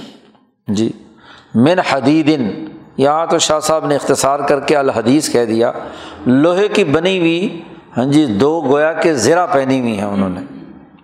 قدس ترت عیدیہ ہما الا سدیئی ہما و تراقی ہما ایسی زرا ہے کہ ان کے یہاں ہاتھ سے لے کر گلے تک اور یہاں ہاں جی چھاتی تک کا جو حصہ ہے، ناف سے اوپر اوپر والا۔ عام طور پر زرا اسی پہ پہنتے تھے، تلوار کا بار جو ہے اس پر اثر نہ کرے۔ تو کسی نے یہ زرا پہنی ہوئی ہے۔ تو دو لوہے کی بنی ہوئی اب جب آج کوئی صدقہ کرنے والا ہوتا ہے فجا المتصدق، صدقہ کرنے والا جب بھی صدقہ کرنے کا ارادہ کرتا ہے دل کی خوشی سے، تو اس کی ذرا کی زنجیریں ہیں، کڑیاں ہیں، وہ کھلتی ہیں۔ کیونکہ وہ تنگ دلی سے نہیں، خوش دلی سے خرچ کر رہا ہے، تو دل بڑا ہوتا ہے اس کا، کھل جاتا ہے۔ اچھا جی اور نبی اکرم صلی اللہ علیہ وسلم نے فرمایا کہ بکیل آدمی جب ارادہ کرتا ہے صدقہ کرنے کا تو سینا اس کا دھک دھک کر رہا ہوتا ہے نا، کہ مال جا رہا ہے ہائے مال جا رہا ہے۔ اور سینے کی کڑیاں جو ہے نا، بڑی تنگ ہوتی ہیں کہ کیا پھٹیک ہے، کیا مصیبت ہے زکوٰۃ دینی پڑ رہی ہے، صدقہ فطر دینا پڑ رہا ہے، فلانا دینا پڑ رہا ہے۔ تو دل کی خوشی نہیں ہوتی، تو یہ واقعی وہ کیفیت ہے سامنے کی۔ شاہ صاحب کہتے ہیں، اس کی تشریح میں، اقول میں کہتا ہوں، اس میں اشارہ ہے۔ مال کے خرچ کرنے اور مال کو روکنے کی حقیقت کی طرف۔ اور ان دونوں کی روحیں بیان کر دیں اس حدیث میں۔ وہ یہ کہ شاہ صاحب فرماتے کہ ان الانسان ادا احاطت بھی مقتضیات الانفاق، جب انسان کو خرچ کرنے کے تقاضے پورے طریقے سے گھیر لیتے ہیں اور وہ ارادہ کرتا ہے کہ ضرور مال خرچ کرنا ہی کرنا ہے۔ تو حاصل ہوتی ہے اس کو یہ بات کہ اس کو انشراح روحانی ہوتا ہے، ان کا نا سخی نفس سمحا اگر تو وہ سخی و نفس ہوتا ہے تو اس کو کوئی پرواہ نہیں ہوتی، اس نے ارادہ کر لیا، اس نے کہا بس ٹھیک ہے، دوسرے کی ضرورت پوری ہونی چاہیے، میری ہوتی ہے یا نہیں ہوتی ہے۔ تو اس سے اس کو ایک روحانی شرح صدر حاصل ہوتا ہے، دل کو سکون ملتا ہے کہ اس نے کسی کی ضرورت مند کی ضرورت پوری کی۔ وہ سولہ المالی اور گویا کہ وہ اپنے مال پر طاقت رکھتا ہے کہ اپنے روحانی ترقی کے لیے وہ اس کو خرچ کر سکتا ہے۔ جی اس کو گویا کہ مال پر اقتدار حاصل ہے، شان و شوکت حاصل ہے، اس کو طاقت اور قوت حاصل ہے۔ اور مال اس کے سامنے بہت ہی حقیر اور ذلیل ہوتا ہے ایسے موقع پر۔ اس کے نزدیک اس پیسے کی کوئی اہمیت نہیں ہوتی، اس کے نزدیک اس انسان کی اہمیت ہوتی ہے جس کی غربت دور کرنے یا کسی کے مسئلے کو حل کرنے کے لیے آپ خرچ کر رہے ہیں۔ تو خود بخود روحانی طور پر انشرا پیدا ہوگا۔ اور پھر اس کا اس مال کو خرچ کرنا دوسرے کو دینا بڑا آسان لگتا ہے اسے۔ بلکہ شاہ صاحب کہتے ہیں یس تریح و بیزالی کا وہ اس سے بڑی راحت حاصل کرتا ہے۔ دل کو سکون ملتا ہے کہ فلاں پر میں اس نے مال خرچ کر دیا۔ اور شاہ صاحب کہتے ہیں کہ یہ عادت جو ہے، یہ نفس کو پست عادتوں سے بچانے کے لیے سب سے عمدہ ترین ہے۔ انسان کی جو عادت ہے، بہیمیت کی، اور جو بہیمیت اس کے اندر جسم میں منقش ہوئی ہوئی ہے، اس سے تعلق رکھنے والے جتنی بھی پست عادتیں ہیں، تو یہ اس سے کیا ہے، بچانے والا ہے۔ اس کے مقابلے میں میں انکان شہیحن اگر وہ بکیل آدمی ہوتا ہے، تو غاست نفس ہو فی حب المال، ایسا بکیل ہے کہ اس کا نفس غوطہ زن ہے مال کی محبت میں۔ اور وہ تبسل بین آئین ہی حسن ہو اور مال کے حسن اور خوبصورتی اس کی آنکھوں کے سامنے ہاں جی بڑی مثالی شکل لیے ہوئے ہے۔ اور دل جو ہے اس کے دل کا وہ مالک ہو چکا ہے جو مال و دولت ہے۔ تو اور وہ اس سے چھٹکارا پانے کی طاقت بھی نہیں رکھتا۔ تو یہ خصلت ایسی ہے جو انسانی نفس کو پست عادتوں کے اندر داخل کر دیتی ہے۔ جی۔ فی لجاج نفسی بالحیات دنیا پس قسم کی، کمینی قسم کی عادتوں کے اندر اس کے داخلے کا سبب بن جاتی ہے۔ اور وہ اشتوا کے ہا بہا، اور اس کے ساتھ گویا کہ ایسے جڑی ہوئی ہوتی ہے کہ ذرا سا مال کہیں خرچ کرنا پڑ جائے صحیح، تو گویا کہ اب مرا کہ اب مرا۔ اس کے ساتھ ایک قسم کی کیا ہے؟ جیسا گلا گھونٹا جا رہا ہے اس کا سینا گھونٹا جا رہا ہے اس کا۔ شاہ صاحب کہتے ہیں ممن حاضت تحقیق اسی تحقیق سے یہ بات بھی معلوم ہو گئی، مناسب یہ ہے کہ حضور صلی اللہ علیہ وسلم کی اس حدیث کا مطلب بھی سمجھ لیا جائے، جس میں نبی کرم صلی اللہ علیہ وسلم نے فرمایا کہ لا ید خل الجنت خبن ولا بخیل ولا منان۔ جنت میں داخل نہیں ہوگا کوئی بھی دھوکے باز بدیانتی کرنے والا، اور نہ ہی کوئی بخیل، اور نہ ہی احسان جتلانے والا۔ کسی کو مال خرچ کیا، کسی کے ساتھ کو اچھا سلوک کیا، تو بات بات پہ اس کو احسان جتلانا کہ ہاں میں نے فلاں وقت تیرا کام فلانا نہیں کیا تھا، تو یہ فلانی چیز نہیں دی تھی۔ تو یہ اللہ پاک نے اسی لیے کہا ہے کہ تو اے ایمان والو، کسی کو تکلیف نہ پہنچاؤ احسان کرنے کے بعد۔ جی۔ اسی طرح وہ حدیث جس میں نبی کرم صلی اللہ علیہ وسلم نے ارشاد فرمایا کہ بخل اور ایمان ایک بندے کے دل میں اکٹھے نہیں ہو سکتے۔ دونوں جمع۔ لا یج تم اشح و ایمان فی قلب ابدن ابدن جی کسی مسلمان کے دل میں دونوں چیزیں جمع نہیں ہو سکتی، ایک دوسرے کے ساتھ وابستہ نہیں ہو سکتی۔ کیونکہ مومن ہے تو بکیل نہیں ہوگا۔ اور اگر بکیل ہے تو اسی درجے میں ایمان میں بھی اس کی کمی ہے۔ ایمان کا نقص ہے۔ تو اسی سے یہ حدیث کا معلوم ہوگا کہ مومن کا سینہ کھلا ہوتا ہے، دل وسیع ہوتا ہے، دریا دلی اس کے اندر ہوتی ہے، دیالو ہوتا ہے، اور جو کافر یا منافق ہوتا ہے وہ کیا ہے؟ اس کا سینہ بند ہوتا ہے۔ ایک تیسری حدیث لائے، نبی اکرم صلی اللہ علیہ وسلم نے ارشاد فرمایا کہ جنت کے بہت سارے دروازے ہیں۔ منکانہ من صلاحی جو نماز والوں میں سے ہے جی اس کے لیے یہ بھی کئی لمبی ایک حدیث کا ایک ٹکڑا یہاں پر لائے ہیں جس میں نماز کا بھی ذکر ہے۔ ہاں جی لمبی حدیث یہ ہے۔ ہاں جی بخاری مسلم کی حدیث ہے کہ من انفق زوجین من شعی من الاشیاء فی صبیر اللہ دعی من ابواب الجنہ۔ کسی آدمی نے دو حصے مال کے خرچ کیے ہیں، مختلف اشیا کے دو، کھجوریں بھی مثلاً، انگور بھی یا کوئی اور پھل بھی، سونا بھی یا چاندی بھی۔ تو یہ خرچ کیا ہے، تو جنت کے دروازوں سے اسے بلایا جائے گا۔ آپ صلی اللہ علیہ وسلم نے فرمایا کہ ولی جنت ابوابن جنت کے بہت سارے دروازے ہیں۔ اس میں ایک یہ ٹکڑا جو شاہ صاحب یہاں لائے ہیں فون کانا من علی صلاحی جو نماز پڑھنے والے ہیں، ان کو باب الصلاط سے بلایا جائے گا۔ جو جہاد والے ہیں، ان کو جہاد کے دروازے سے بلایا جائے گا۔ جو صدقہ اور خیرات کرنے والے ہیں، انہیں باب صدقہ سے بلایا جائے گا۔ اور امن کانا من اہل سیامی جو روزے والے ہیں، ان کو روزے والے باب سے، باب الریان سے بلایا جائے گا۔ جب حضور صلی اللہ علیہ وسلم نے یہ بات ارشاد فرمائی، تو فقال ابو بکر حضرت ابو بکر صدیق رضی اللہ تعالیٰ عنہ نے سوال کیا حضور صلی اللہ علیہ وسلم سے، ما علا من من دعی من تلکل ابواب من ضرورت فہل احد من تلکل ابواب کلیہ کہ کیا آدمی کو ایک دروازے سے ان ابواب میں سے لازمی صرف ایک سے ہی بلایا جائے گا یا سارے دروازوں سے بھی بلایا جا سکتا ہے کسی آدمی کو؟ تو حضور صلی اللہ علیہ وسلم نے فرمایا کہ تمام دروازوں سے بھی بلایا جا سکتا ہے۔ نام ہاں۔ اور مجھے امید ہے کہ تم ان میں سے ضرور ہوگے۔ ابو بکر صدیق سے کہا کہ تمہیں جنت کے آٹھوں دروازے دعوت دیں گے کہ آؤ میرے اندر سے داخل ہو جاؤ۔ اب تمہارا ارادہ ہوگا جس میں سے ایک میں سے مرضی داخل ہو جاؤ۔ تو یہ حدیث جو ہے، تیسری حدیث ہے اور اس حدیث کی تشریح شاہ صاحب فرماتے ہیں۔ اقول، میں کہتا ہوں۔ اے علم سب سے پہلے تو علمی قاعدہ اور ضابطہ جان لو۔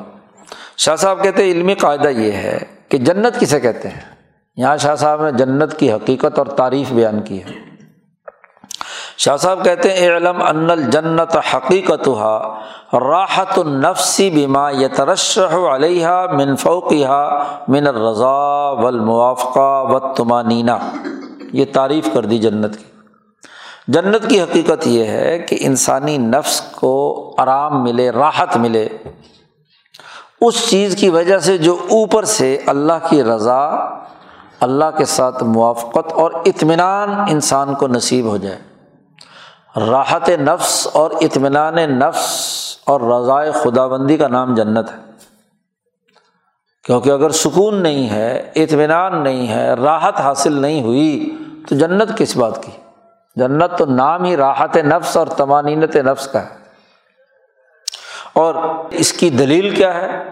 شاہ صاحب نے اس کی دلیل بھی پیش کی کہ اللہ پاک نے ارشاد فرمایا ہے ففی رحمت اللہ ہم فی ہا خالدون۔ کہ وہ جنت میں اللہ کی رحمت میں ہوں گے اور اس میں ہمیشہ ہمیشہ رہیں گے۔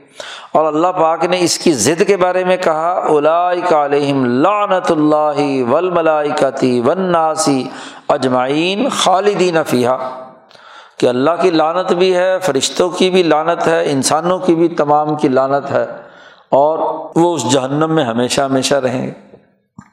تو ان دونوں آیتوں سے پتہ چلا کہ رحمت، جس سے راحت نفس اور تمانینت نفس حاصل ہو، یہی جنت کی معنویت ہے۔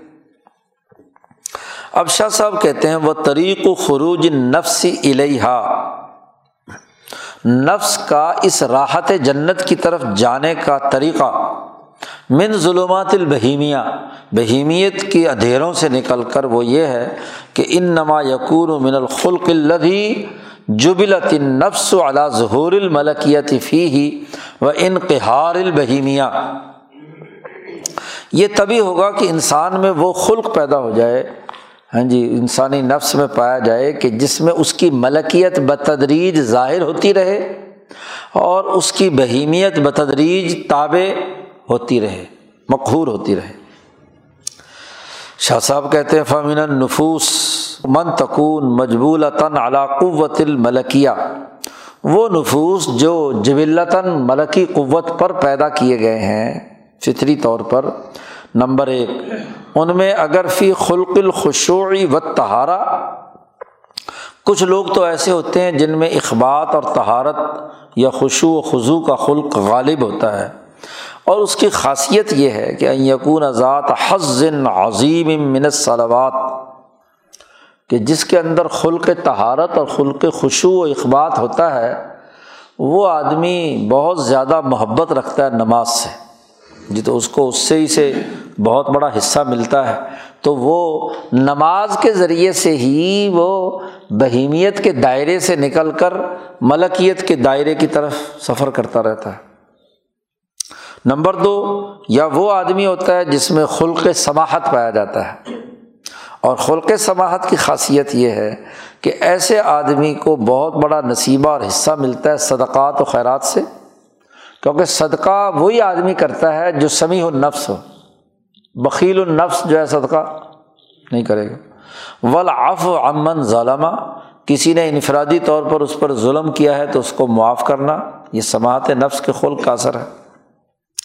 ایسے ہی وہ خفظ الجناح للمومنین ما کبر نفس اور اپنے بازوؤں کو مسلمانوں کے لیے جھکا کر رکھنا، عجز و انکساری سے۔ لیکن ایک اور بات بڑی اہم بات بتا دی شاہ صاحب نے۔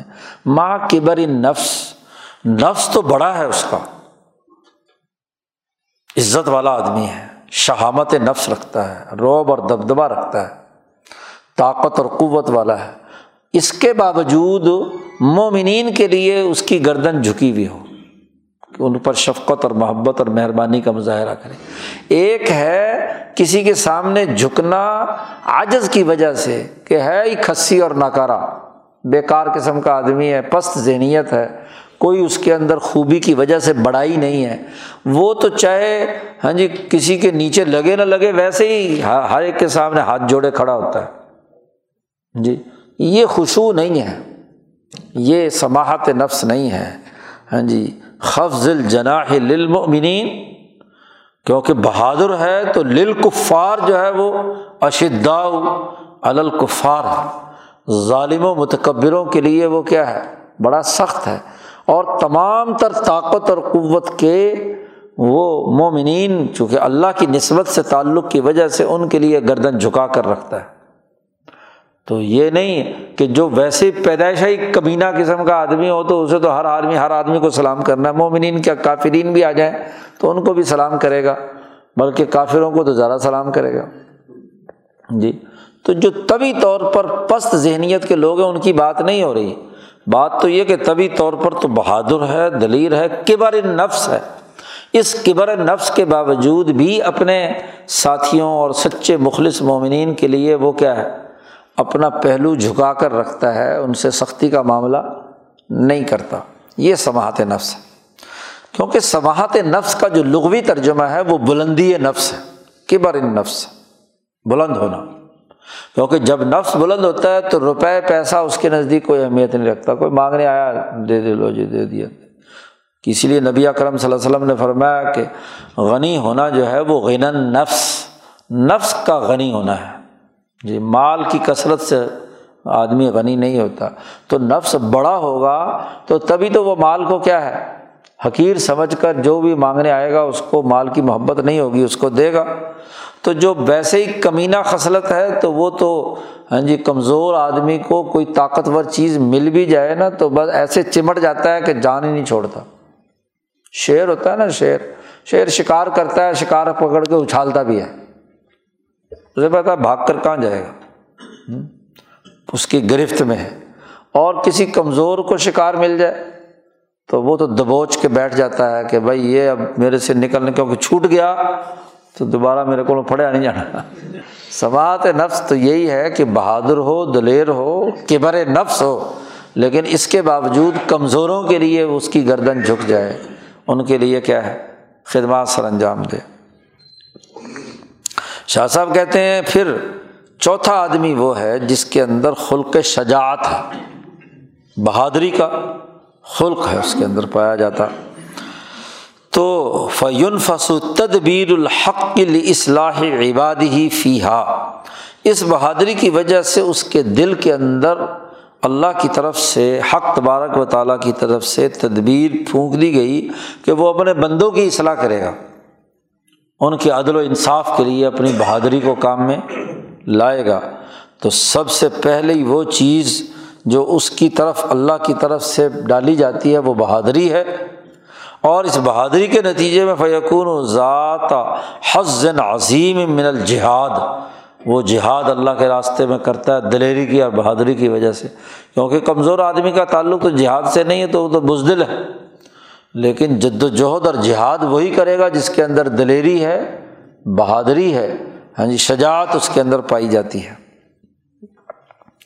شاہ صاحب فرماتے ہیں، چوتھا وہ ہے کہ جن نفسوں میں آپس میں متجازبہ تجازب کی کیفیت پائی جاتی ہے۔ جی یعنی دونوں کیف، دونوں بہیمیت اور ملکیت ہیں اور ان میں تجازب ہے یا تخالف ہے۔ اے، ہر ایک قوت اپنی طرف کھینچ رہی ہے۔ جی۔ تو فیحدی لہا الحام او تجربۃ اعلیٰ نفسا تو اس کو کوئی الہام یعنی دل میں کسی فرشتے نے کوئی اچھا خیال ڈال دیا یا خود اس نے کوئی تجربہ کیا، اس تجربے کے نتیجے میں اسے راستہ معلوم ہوا کہ بہیمیت توڑنے کا طریقہ روزہ ہے۔ امبیا کے الہام سے پتہ چلا یا دل میں اس کے خیال آیا۔ یا اعتکاف ہے جو اس کی بہیمیت کے ظلمات کو دور کرنے والا ہے۔ تو پھر اس نے اس الہام کو پورے قبولیت سے سنا اور دل کی گہرائیوں سے جد وجہد کے ساتھ اس پر عمل کیا تو اس کو پورا پورا بدلہ ملے گا باب الریان جی روزے والے دروازے سے اسے بلایا جائے گا۔ شاہ صاحب فرماتے ہیں کہ یہ تو وہ جو چار پانچ باب وہ ہیں جن کی تصریح نبی کرم صلی اللہ علیہ وسلم نے اس حدیث میں کی ہے۔ نماز کا ہے، جہاد کا ہے ہاں جی صدقے کا ہے، ان کا ذکر۔ اور وہ یوش بھی ہو شاہ صاحب کہتے ہیں کہ انہیں ابواب کے مشابے ہیں وہ باب جو جو مزید بھی جنت کے ابواب میں سے ہیں، تو جو دوسری حدیثوں سے معلوم ہوئی ہیں۔ اس حدیث سے تو یہی چار باب کا ذکر آیا ہے۔ اور دوسری حدیثوں سے بھی ہاں جی مختلف ابواب معلوم ہوئے ہیں۔ ایک دروازہ باب العلماء الراسخین۔ جنت میں ایک دروازہ ہوگا ان اہل علم کا جو اپنے علم پر رسوخ رکھنے والے ہیں۔ ایسے ہی ایک دروازہ ہوگا، باب اہل البلایا والمصائب والفقر۔ مصیبتیں جنہوں نے دنیا میں اعلیٰ مقاصد کے لیے حاصل کیں۔ ہاں جی تکلیفیں آئیں اور فقر کی حالت ان کے اندر ہوئی کہ وہ اللہ کی طرف متوجہ رہے۔ ایسے ہی ایک اور باب بھی ہے، باب العدالہ۔ کہ عدل و انصاف قائم کرنے والوں کا دروازہ ہوگا کہ جنہوں نے دنیا میں عدل کا نظام قائم کیا تو وہ جنت میں اس دروازے سے داخل ہوں گے۔ اور اس کی دلیل وہ مشہور حدیث ہے جو بخاری میں بھی آئی ہے۔ نبی اکرم صلی اللہ علیہ وسلم نے ارشاد فرمایا کہ سب آتن یو ذل اللہ فی ذل ہی لا ذل اللہ ذل سات ایسے آدمی ہیں کہ اللہ تعالیٰ ان پر سایہ کرے گا ایسے موقع پر جہاں کسی کا سایہ نہیں ہوگا۔ کوئی قسم کا سایہ نہیں ہوگا حشر کے میدان میں، صرف اللہ کے عرش کا سایہ ہوگا۔ تو عرش کے سائے میں سات آدمی ہوں گے۔ ان میں جو سب سے پہلے آدمی کا ذکر کیا ہے، وہ امام عادل۔ جی عدل و انصاف کا کرنے والا حکمران۔ جس نے عدل و انصاف کا نظام قائم کیا ہے، وہ بھی اس سائے کے نیچے ہوگا۔ تو باب العدالت بھی ہے۔ اور ان میں آخری اس میں ذکر کیا ہے، ذکر اللہ خالین ففاظت آئینہ ہو کہ جس نے اللہ کا ذکر تنہائی میں کیا اپنے کمرے میں، اپنے گھر میں، اور اللہ کے ڈر سے اس کی آنکھوں سے آنسو نکلے۔ ففاظت آئینہ ہو وہ بھی اللہ تعالیٰ کے اس عرش کے سائے کے نیچے ہوگا۔ ایسے ہی ایک اور آدمی کا ذکر کیا کہ رجولانی تحاب باف اللہ ہی دو آدمی ہیں جو صرف اور صرف اللہ کی وجہ سے ایک دوسرے سے محبت کرتے ہیں اور کوئی دنیا کا رشتہ ان میں نہیں ہے۔ ہاں جی اور بھی چار پانچ بیان کی گئی ہیں۔ یہاں صرف ذکر باب العدالہ کا ہے۔ وہ آیت ہو اور اس کی نشانی جو ہے، امام عادل کون ہوتا ہے؟ اس کی نشانی کیا ہے؟ کون ہے جس کو امام عادل کہیں گے؟ وہ کہ یقون و عظیم فی تعلیف تعلیفی بین الناس۔ کہ جس نے بہت انتہا درجے کی کوشش کی کہ لوگوں کے درمیان الفت و محبت قائم ہو، ان کے مسائل حل ہوں، ان کے ارتفاقات صحیح ہوں ہاں جی ان کی سیاست، ان کی معیشت، ان کے معاملات ہاں جی اس کی وجہ سے ان کے درمیان، انسانوں کے درمیان بلا تفریق، رنگ، نسل، مذہب، محبت اور تعلق پیدا کرنے کے لیے جس نے جتنی زیادہ جد و جہد اور کوشش کی، وہ امام عادل ہے۔ شاہ صاحب نے گویا کہ اس تعریف کو مزید وسیع بنا دیا کہ صرف وہی نہیں کہ جو حکمران بن کر یہ کام کرے، حکمران بننے کے لیے بھی یہ جد وجہد کرنے والا آدمی وہ بھی اس میں داخل ہے۔ کیونکہ اس نے بھی تو اس حکومت کو قائم کرنے کے لیے، عدل کی حکومت کو قائم کرنے کے لیے صحیح کیا کہ انسانوں کے درمیان عوامی اتفاق و اتحاد پیدا ہو۔ ایسے ہی شاہ صاحب فرماتے جنت کا ایک اور دروازہ بھی ہے، باب التوکل و ترک تیارہ اللہ پر توکل کرنا اور نحوست کو چھوڑ دینا، فال نکالنا وغیرہ جیسے ہوتا ہے۔ وہ پرندہ اڑا کر کے جی پرندہ ادھر گیا تو سفر ادھر کا ہو سکتا ہے، نہیں گیا تو پھر نہیں، ادھر چلا گیا تو ادھر کا سفر ہو سکتا ہے۔ یہ وہاں فال نکالنے والے، جیسے آج کل وہ سڑکوں میں بیٹھے ہوئے ہوتے ہیں، طوطا طوطا لے کے فال نکالنے والے۔ ہاں جی۔ تو یہ اگر اتنے ہی وہ فال نکالنے والے ہوتے پہلے اپنی تو نکالیں۔ خود تو وہاں جی بیٹھے ہوئے ہوتے ہیں فٹ پاتھ پہ۔ تو وہاں ان کا اپنا فال تو خراب ہوا ہوتا ہے۔ دوسروں کا فال نکال رہے ہوتے ہیں۔ تو نبی اکرم صلی اللہ علیہ وسلم نے فرمایا کہ جو نجومی کے پاس گیا، جو کاہن کے پاس گیا، جو فال نکالنے والے کے پاس گیا، میرے ساتھ اس کا کوئی تعلق نہیں ہے۔ اللہ پر ایمان لایا تو اللہ پر توکل اور اعتماد کرے۔ جتنی اس کام کرنے کے لیے آپ کی اپنی طاقت ہے، وہ خرچ کرے اور باقی اللہ پر چھوڑ دے۔ جی توکل کرے۔ ایسے ہی شاہ صاحب کہتے ہیں وفیق الباب من حاضل ابواب یہ جتنے بھی میں نے یہاں ابواب کا ذکر کیا ہے، اس کے حوالے سے بہت ساری احادیث بہت کثرت سے ہیں اور بہت ہی مشہور حدیثیں ہیں۔ اس لیے یہاں ہاں جی یہ تفصیلات بیان کرنے کی ضرورت نہیں ہے۔ شاہ صاحب کہتے ہیں بالجملاتی خلاصہ یہ ہے کہ فحاظی اعظم و اب واب خروج نفس الا رحمۃ اللہ۔ یہ وہ بڑے بڑے ابواب ہیں جو جن کے ذریعے سے انسان کا نفس اللہ کی رحمت کی طرف سفر کرتا ہے۔ اور یجب فی حکمت اللہ، اور اللہ کی حکمت میں یہ بات واجب ہوتی ہے کہ یقون الجنت التی خلق اللہ عباد ہی ایزن سمانیت ابوابن بھی ایزا کہ جنت کے جو اللہ نے اپنے بندوں کے لیے تیار کی ہے ہاں جی اس کے بھی آٹھ باب ہوں، آٹھ دروازے ہوں۔ تو چار، پہلی والی حدیث میں بیان کر دیے چار پانچ بعد میں بیان کر دیے کل آٹھ دروازے، یہی مشہور دروازے ہیں۔ شاہ صاحب فرماتے ہیں کہ بل کمل من السابقین یفت علیہ الاحسان و ممبابین و ثلاثہ و اربا جو سبقت لے جانے والے کاملین لوگ ہیں، ان کے اوپر احسان کی صفت جس درجے کی ان کے اندر پائی جاتی ہے اس کے اعتبار سے دو دروازے سے کسی کو بلایا جائے گا، کسی کو تین دروازوں سے بلایا جائے گا، کسی کو چار دروازوں سے بلایا جائے گا، ان کو قیامت کے دن بلایا جائے گا۔ اور وقت وعیدہ بزال کا ابو بکر صدیق رضی اللہ عنہ، اور حضرت ابو بکر صدیق کو آٹھوں دروازوں سے بلانے کا خود نبی اکرم صلی اللہ علیہ وسلم نے فرمایا کہ میرا خیال یہ ہے کہ تم تو ضرور ہوگے ان میں۔ باقی رہی جو حدیث کے جملے آئے تھے کہ من انفق زوجینی، کہ جس نے دو چیزیں اللہ کے راستے میں خرچ کریں، وہ جو پہلے والی حدیث گزری تھی کہ انہو ید عام بعض اب بابیہ کہ ان کو ان بعض ابواب سے بلایا جائے گا۔ تو یہ جو نبی کرم صلی اللہ علیہ وسلم نے چار ابواب کا ذکر کیا ہے، ویسے تو یہ آٹھ باب ہیں، لیکن ان چار ابواب کا ذکر کیا ہے خصوصی اہتمام کے طور پر۔ نبی کرم صلی اللہ علیہ وسلم نے اس کو بیان کر دیا۔ تو اس باب کے اندر ایک تو انفاق خرچ کرنے کی فضیلت اور دوسرا مال کو روکنے کی جو مکروح تحریمی ہے یا اس کی خرابی ہے سرمایہ پرستی کی، وہ شاہ صاحب نے بیان کر دیں۔ اگلا باب جو ہے وہ مقادر زکوٰۃ سے متعلق ہے ان شاء اللہ پھر پڑھیں گے۔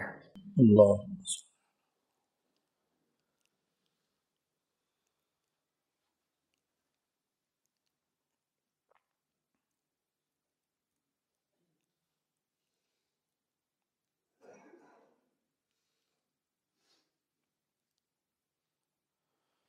اجمعین